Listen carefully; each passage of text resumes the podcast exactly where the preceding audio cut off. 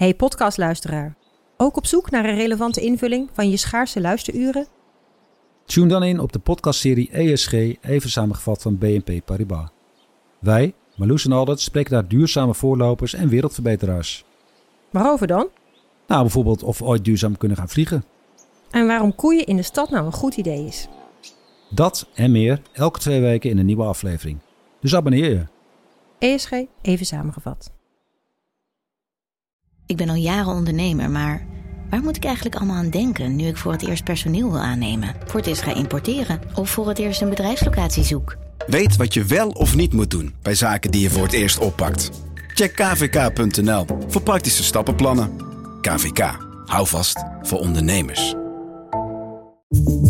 Vanaf de redactie van NRC het verhaal van vandaag. Mijn naam is Thomas Ruip.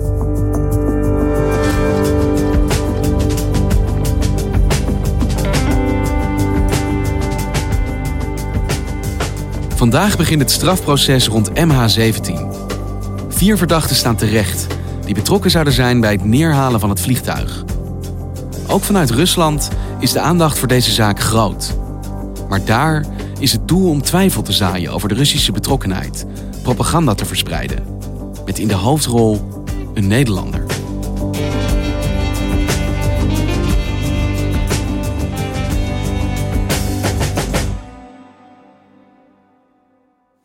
Hey Steven, normaal gesproken hebben we elkaar aan de lijn. Dan zit ik hier en jij bent in Moskou.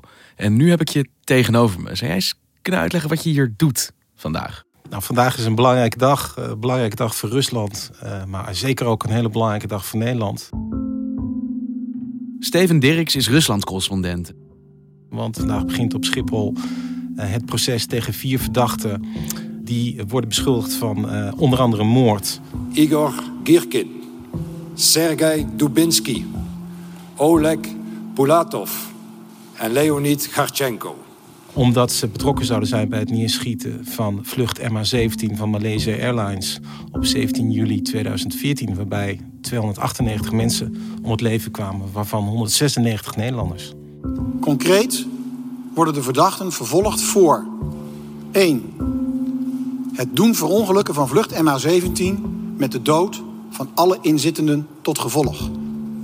En twee, de moord op 298 inzittenden van vlucht MH17, strafbaar gesteld in artikel 289 van het Wetboek van Strafrecht. En dit is dan de eerste dag in het grote MH17-proces. Ja, precies. Het gaat nu van start. En vandaag zullen er een aantal uh, formaliteiten moeten plaatsvinden die misschien voor ons heel onbelangrijk lijken, maar die wel degelijk in juridische zin van belang zijn. Hele uh, ordinaire vragen als: uh, zijn de verdachten eigenlijk verschenen? Nou, het antwoord op die vraag is nee, hoogstwaarschijnlijk. Ze gaan er niet bij zijn. Dat, daar lijkt het niet op. Uh, er is één verdachte, Pulatov, die zich wel laat vertegenwoordigen door twee Nederlandse advocaten. Maar het gaat dus eigenlijk om de formaliteiten rond het proces dat nog echt moet beginnen. Ja, er is natuurlijk wel iets, heel, iets, iets anders heel belangrijks wat gaat gebeuren. En dat is dat het Nederlandse Openbaar Ministerie de aanklachten gaat voorlezen. En dat kan heel erg lang gaan duren. En dat is uh, meteen ook een journalistiek een belangrijk moment, omdat we dan toch iets meer te weten gaan komen over waar de verdenking van het Nederlandse Openbaar Ministerie precies op is gebaseerd. De bewijsmiddelen waarop die verdenking is gebaseerd, zullen in het strafproces uitgebreid aan de orde komen. Hoe hard is deze zaak? Daarna zal de rechter een oordeel vellen. De verdachten zijn onschuldig tot het tegendeel bewezen is in de rechtszaal. Zo hoort dat in een rechtsstaat.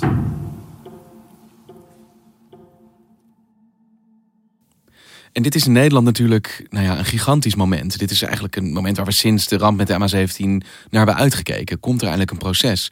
Maar jij zit natuurlijk normaal in Moskou. En ik ben heel benieuwd, hoe wordt er vanuit Rusland gekeken naar wat hier nou vandaag in Nederland gaat beginnen? In Rusland is er natuurlijk ook veel aandacht voor. The Russian Defense Ministry has released radar data from the day. Russische media berichten hier ook heel veel over. Maar in Rusland uh, zijn de media bijna volledig onder controle van het Kremlin en die bepaalt de boodschap. What no one disagrees with is that it was Ukrainians who took this plane down, not the Ukrainian. En de boodschap is Rusland heeft dit niet gedaan. This happened within Ukraine. Dit moet Oekraïne gedaan hebben. Air traffic control were the legally responsible party in making sure that you don't take a civilian flight over a war zone.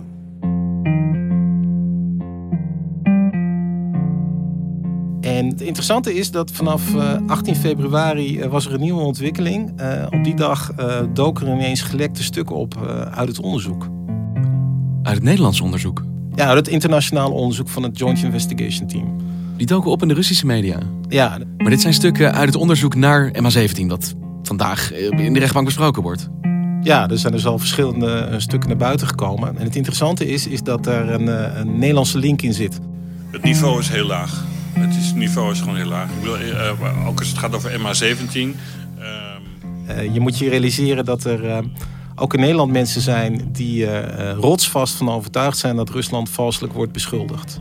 Het is helemaal niet zo moeilijk om dat uit te zoeken. Je hoeft alleen maar even te kijken naar de officiële papieren. En het staat er gewoon letterlijk in hoe het onderzoek georganiseerd is. Een voorbeeld daarvan is Joost Niemuller, die inmiddels zijn eigen omroep wil beginnen. Dan zie je dus letterlijk dat die Nederlandse onderzoekraad uh, uh, geheel in elkaar geschoven is met de Oekraïense onderzoekraad. Die is er vast van overtuigd dat Rusland wordt geframed. Is het nou nog waar? Het is een hele legitieme vraag. Die heeft helemaal niets te maken met, um, uh, met complotdenken of wat dan ook.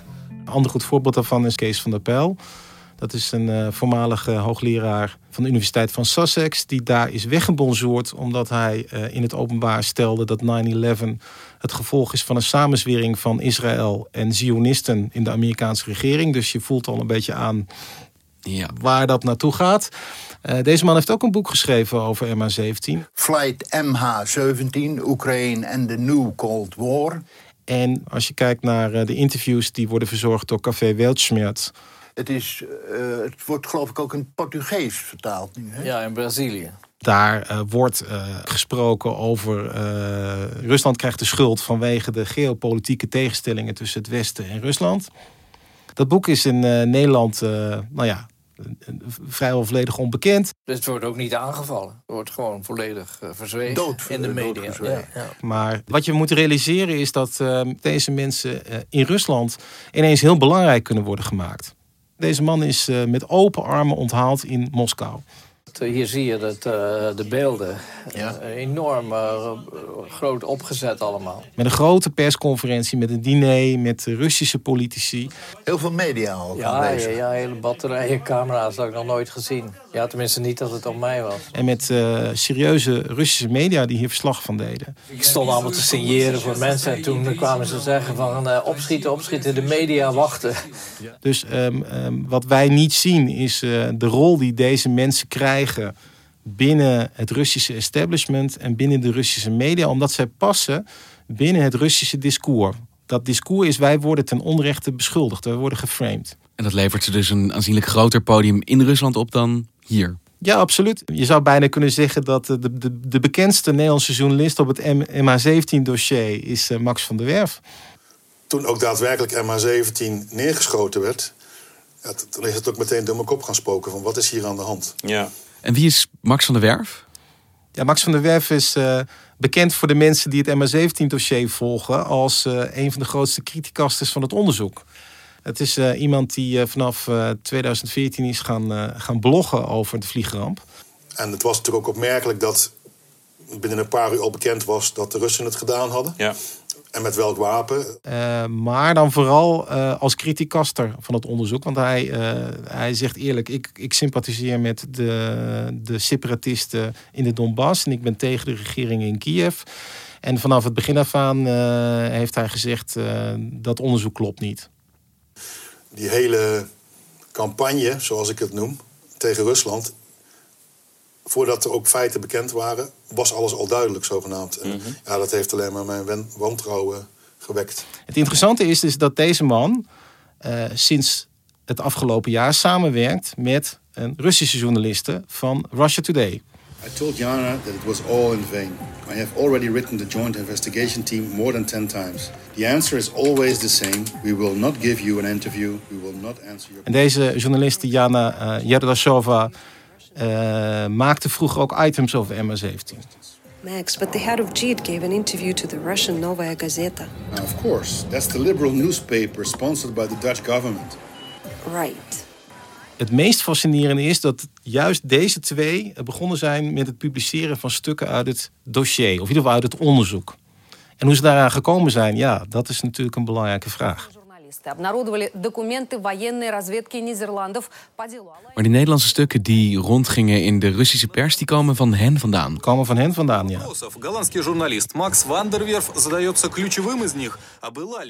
Dus je moet je voorstellen dat uh, wij in Nederland waarschijnlijk niet weten wie uh, Max van der Werf is, maar dat Max van der Werf zo ongeveer de bekendste Nederlandse journalist in Rusland is onderhand.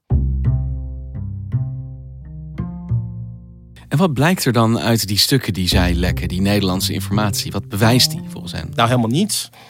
Ja, nou, dat is een helder antwoord. Ja, ik kan, een voor, ik kan een voorbeeld geven. Wat dus heel groot nieuws was in Rusland, was een brief van de Nederlandse Militaire Inlichtingendienst um, aan het uh, Nederlandse Openbaar Ministerie. En daarin vertelt de MIVD over de informatie waarover zij beschikken over uh, operationele raketsystemen, waaronder boek, boekraketsystemen in het oosten van Oekraïne op het moment van de ramp of rond de ramp. Oké. Ehm, nou, in die brief staat eigenlijk niet, niet echt iets heel concreets. Er staat alleen in, uh, wij beschikken niet over uh, informatie over operationele systemen. En wat zou dat betekenen? Nou, volgens Rusland betekent dat dat de Nederlandse geheime dienst Rusland vrijpleit. Omdat er geen wapensystemen zouden zijn volgens Nederland op dat moment. En we zeggen tegelijk, hij is met een boek beschoten. Nou ja, kijk, we kennen de context van die brief natuurlijk helemaal niet. Wat we wel weten is dat het verhaal van het Nederlandse Openbaar Ministerie is dat, uh, dat het raketsysteem in het geheim is aangevoerd in de nacht van 16 op 17 juli 2014. Uh, dat vrijwel meteen nadat het systeem was aangekomen, er is geschoten. En dat de separatisten op het moment dat ze door hadden dat ze een hele grote fout hadden gemaakt, uh, het wapensysteem onmiddellijk teruggebracht hebben. Dus dat de MIVD niet beschikte over informatie over een boeksysteem daar in de buurt, ja, dat is misschien wel logisch. En nou, het interessante was dat de, de, Russische media eigenlijk daar totaal eensgezind over waren. Uh, de teneur van de berichtgeving was: kijk, de Nederlandse geheime dienst heeft geen Russische boek gezien. Dus wij hebben het niet gedaan. Ik heb op het moment dat het nieuws eh, naar buiten kwam, heb ik daar natuurlijk ook naar gekeken. Dus ik heb die brief ook gelezen. Alleen dacht ik, ja, wat moet, welke conclusie kunnen we hieruit trekken? Wie legt dit nu het, eh, is deze brief het bewijs dat het onderzoek niet deugt? Nee. Maar dat is het interessante, kijk, want dat hoeft dus ook helemaal niet. Wat we nu zien, is nu, eh, er zijn een aantal stukken naar buiten gebracht op 18 februari. De afgelopen week hebben Van der Werf en Lassova een persconferentie gegeven in Londen. Daarbij lieten ze opnieuw een documentaire zien en kwamen ze ook met nieuwe stukken.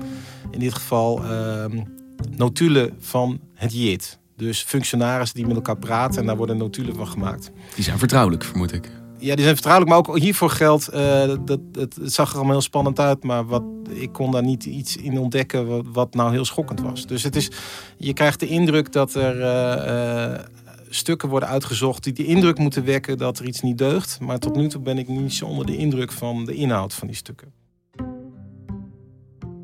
Los van de waarde die ze nou uiteindelijk zullen hebben voor de theorie die ze aanhangen, hoe komen zij aan dit soort vertrouwelijke informatie? Ik heb Max uh, van der Werf um, um, vorige week uh, per e-mail vragen gesteld hierover. En hij heeft er ook keurig op tijd uh, antwoord op gegeven. Alleen dat heeft hij niet gedaan aan mij.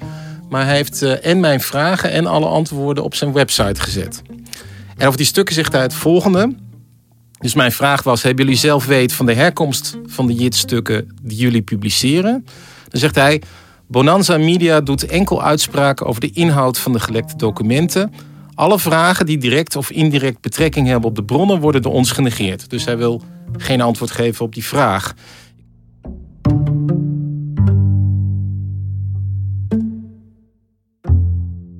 Waarom is het voor Rusland zo belangrijk? Waarom steken ze zoveel moeite in om twijfel te zaaien over dit onderzoek? Ja, de eerste reden is natuurlijk dat het gewoon heel gênant is. Als blijkt dat uh, een Russische legereenheid. Hè, want waarschijnlijk was die boekraket werd niet bediend door uh, lokale separatisten natuurlijk. Die weten niet op welke knopjes ze moeten drukken. Dus er, er zaten waarschijnlijk ook getrainde Russische militairen in. Uh, die schieten een passagiersvliegtuig uit de lucht. Terwijl dat waarschijnlijk niet de bedoeling was. Dat is natuurlijk heel pijnlijk en heel gênant. Maar dat ligt ook heel erg moeilijk vanwege een andere reden. En dat is dat um, Ehm, het conflict in, eh, in het oosten van Oekraïne is volgens Rusland een conflict tussen rebellen tegen de regering in Kiev. Maar in feite weten we dat de werkelijkheid is, is dat, dit, dat dit een conflict is dat is geprovoceerd en eh, nog steeds wordt aangestuurd door Rusland. Dus eigenlijk is het gewoon een geheime oorlog van het Russische leger tegen Oekraïne. Maar dat wil Rusland ook niet toegeven. En het een kan niet zonder het ander. Als blijkt dat inderdaad dit een Russische raketinstallatie was, dan blijkt dus ook automatisch dat Rusland uh, in het geheim oorlog is aan het, aan het voeren is in het oosten van Oekraïne. Dus ze moeten niet één ding twee, uh, toegeven, het zijn gelijk twee dingen. Ja, want hoe werkt die beïnvloeding precies? Want de, de, de, Russische regering heeft een belang dat bepaalde verhalen het beter doen in de media dan andere, of misschien alleen een bepaald soort verhaal in de media komt. Hoe krijgen ze dat voor elkaar? Dat is eigenlijk heel eenvoudig. Er wordt gewoon gezegd: jullie gaan hierover berichten. Letterlijk. Ja, ik heb ooit eens een verhaal gemaakt over uh, uh, een regisseur bij het Russische televisienieuws. En loyaal werkte in de propagandamachine, maar op een gegeven moment vanwege een ander conflict ontslagen is. Mm -hmm. En die vertelde over hoe dat nou eigenlijk werkte. En het werkte gewoon heel simpel. De bazen van het televisienieuws werden gewoon één keer per week naar het Kremlin geroepen. En daar werd gewoon uh, de, de nieuwsagenda van de komende week besproken. Gewoon face-to-face. -face. Alsof onze hoofdredacteur even bij het ministerie van Binnenlandse Zaken wordt ontboden. En de agenda van de week wordt doorgesproken. Ja, precies. Zo makkelijk. Ja. En stel nou, er zitten bij het persbureau TAS uh, zitten mensen gewoon rustig een, uh, hun ochtenddienst te draaien. Ineens verschijnt er uh, bericht over een, brief, een, brief van de Nederlandse geheime dienst. Dan weten ze ook hoe ze dit moeten gaan opvatten. Je dat, intuïtie voor propaganda. Ja, je, je weet hoe je in de pas moet lopen. Ja. En wat belangrijk is om je te realiseren is dat Rusland een land is waarin uh, mensen nog steeds afhankelijk zijn van Russisch-talige media, omdat nog steeds niet heel veel mensen Engels spreken. Dus er zijn uh, maar weinig mogelijkheden om objectief nieuws tot je te nemen. En, en het, de objectieve media die zijn echt uh, op één hand te tellen. Want hoe is dat dan voor jou als correspondent daar als je mensen spreekt over MH17 en eigenlijk iedereen tegen jou zegt: ja, dat is gewoon een complot. En eigenlijk weet je naar jou kijken van jij trapt erin. Ja, zo gaat het heel vaak. En vaak hebben ze, het leuke is, in het Russisch heb je het heel vaak als er een misdaad is gepleegd. Dan wordt er daarna meteen gezegd, ja, er zijn meerdere versies. Alsof die dan allemaal even belangrijk zijn. Dus je, je, merkt dat uh, in Rusland is men gewend van oudsher om in samenzweringstheorie te denken. Dat zit de Russen in het bloed. Omdat uh, dus er is, is natuurlijk bijna nooit sprake geweest van objectieve media en objectieve verslaggeving, vrije media. Dus ook in Sovjet-tijden was, werd het nieuws gedomineerd door propaganda. Dat gaat zelfs zo ver dat uh, als Russische diplomaten spreken met Nederlandse diplomaten over MH17 en de Russen vragen dan aan die Nederlandse diplomaten van nou vertel eens even welke kant het onderzoek op gaat. En die Nederlandse diplomaten zeggen dan ja dat weten wij niet, want in Nederland is het Openbaar Ministerie onafhankelijk. Ja, dan, dan geloven die Russische diplomaten die Nederlanders niet. Ja, die kletsen wat. Er wordt er gegrinnikt. Ja. Want het verspreiden van nepinformatie en ook dus het verspreiden van daadwerkelijk echte documentatie, maar dan in een soort context die bewijst dat Nederland liegt, ondanks dat dat niet zo is. Heeft dat invloed op de rechtsgang, op het proces dat zich nu gaat ontvouwen vanaf vandaag? Nee, dat denk ik niet. Het idee dat we al lang weten uh, hoe de zaak eruit ziet, is denk ik niet, niet het juiste beeld. om je even een voorbeeld te geven. Um, er zijn denk ik een uh, 20, 30 tapgesprekken van Russische separatisten zijn beschikbaar online. We weten dat er tienduizenden tapgesprekken zijn in het dossier. Dus dat geeft uh, een beetje gevoel van de omvang. Is dat ook misschien het interessantste wat er nu de komende tijd gaat gebeuren? Is dat we eindelijk gaan zien wat dat onderzoek behelst en welke bewijzen er nou echt zijn? Ja, heel, op een, he, stap voor stap, uh, in heel veel zittingen, in een heel langzaam tempo gaan we daarachter komen. Hoe hard is deze zaak?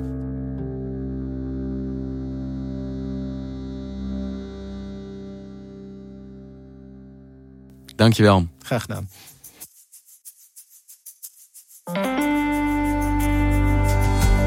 Luisterde naar vandaag, een podcast van NRC. Eén verhaal, elke dag. Dit was vandaag, morgen weer.